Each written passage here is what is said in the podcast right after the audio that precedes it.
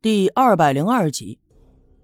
可是啊，他嘴里头仍旧呜里哇啦的喊叫着：“饶命啊！老天爷饶命！大神大仙饶命！饶命啊！爹！”他一个劲儿的胡说八道，不知道这到底是咋了。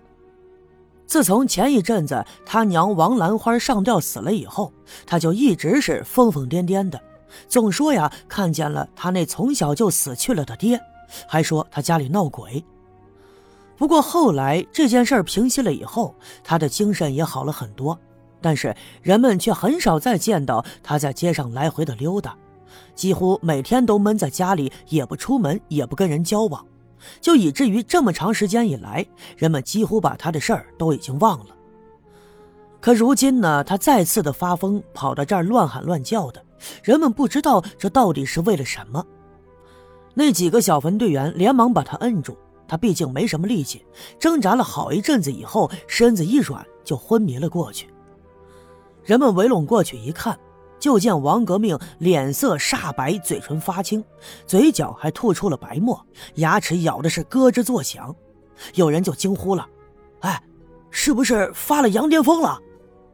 腿脚快的人一听，撒脚如飞的跑去找白胜利。有一个年纪稍大一点的妇女，她见多识广。连忙从一旁的饭桌上就拿了几根筷子，用毛巾缠了几下。他来到王革命的身边，撬开他的嘴，把这一把筷子就横着塞了进去。人们明白他的意思：凡是抽了羊癫疯的人呐，容易咬断了舌头或者咬坏牙齿，所以要他嘴里呢横着塞些东西。这几根筷子被他咬的是咯吱作响，于是人们又开始给他捋前胸、顺后背。有人上手掐着人中，这折腾了好一阵子，王革命的身子才慢慢的柔软了下来。这个时候，找白胜利的人也回来了，说是他家里没人，不知道去了哪儿。赵金凤端来了一碗水，把他嘴里的筷子拿出来，就试着喂他喝下。果然，王革命慢慢的睁开了眼，缓醒了过来。那几个按着他的人就松开了手。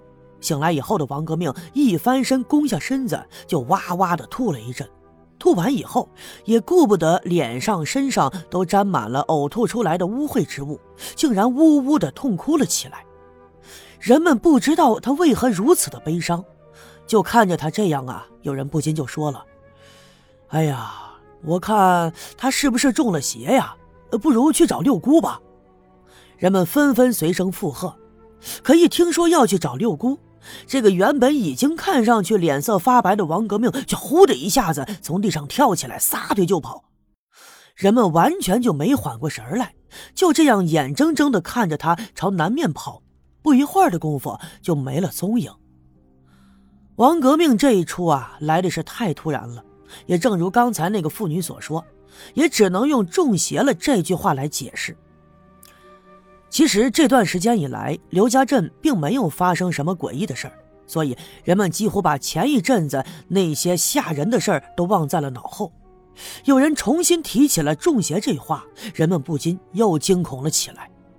不过呀，县里来的那些工匠们却并不相信这些，因为他们也不认识王革命，更不知道他们之前的时候都发生了些什么。这会儿，人们才纷纷的坐下吃饭。吃饭的过程中，赵金凤始终照顾在金枝的旁边，又是给他盛饭，又是给他倒水。这金枝呢，仍旧像原来那样不多言不多语的。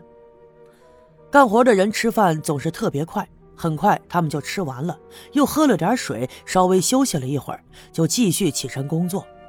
不过目睹了刚才一切的我，就总觉得呀，这事儿有点不对。虽然说王革命平时他是一个特别老实、不爱说话又内向的人，家里发生了那么大的变故，心里太过压抑。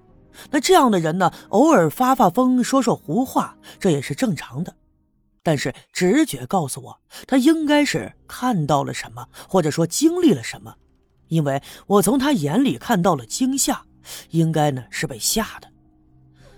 可能是我太过于敏感。把什么事儿都与山上的黑影子联系在一起，不过我必须保持这种敏感，只有这样才能使自己始终处于安全的境地。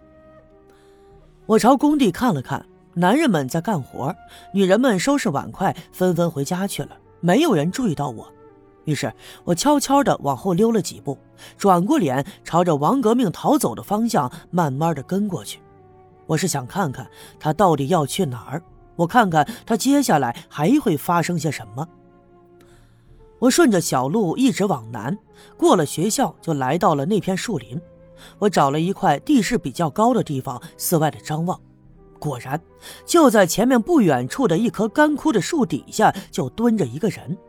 他把头埋在膝盖里，正在呜呜的哭着，不是别人，就是王革命。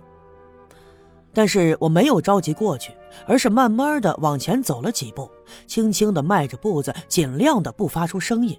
我找了一块草丛茂密的地方，也蹲下来，偷偷的观察着这个王革命。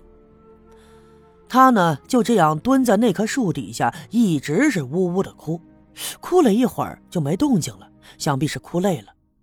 那么看他这样子，应该不会再发生些什么了。那么我蹲在这儿看也没有什么意义。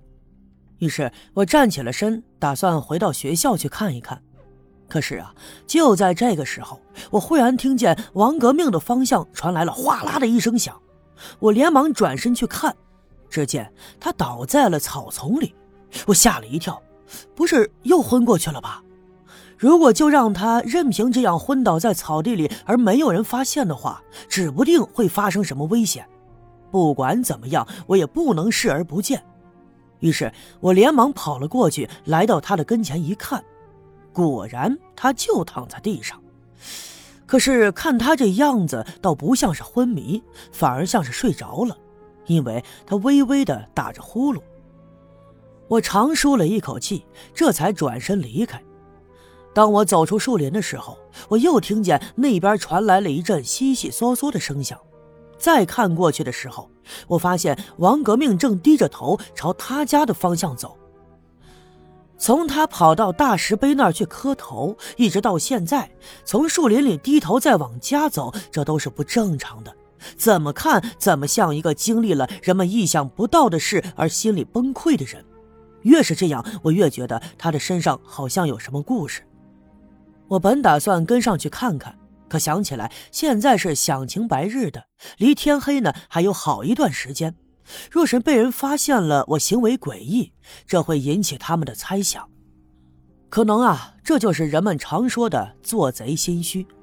我心里头埋藏着那个秘密，所以即便看上去很普通的事情，我也担心会被人们从中猜测出一些什么来。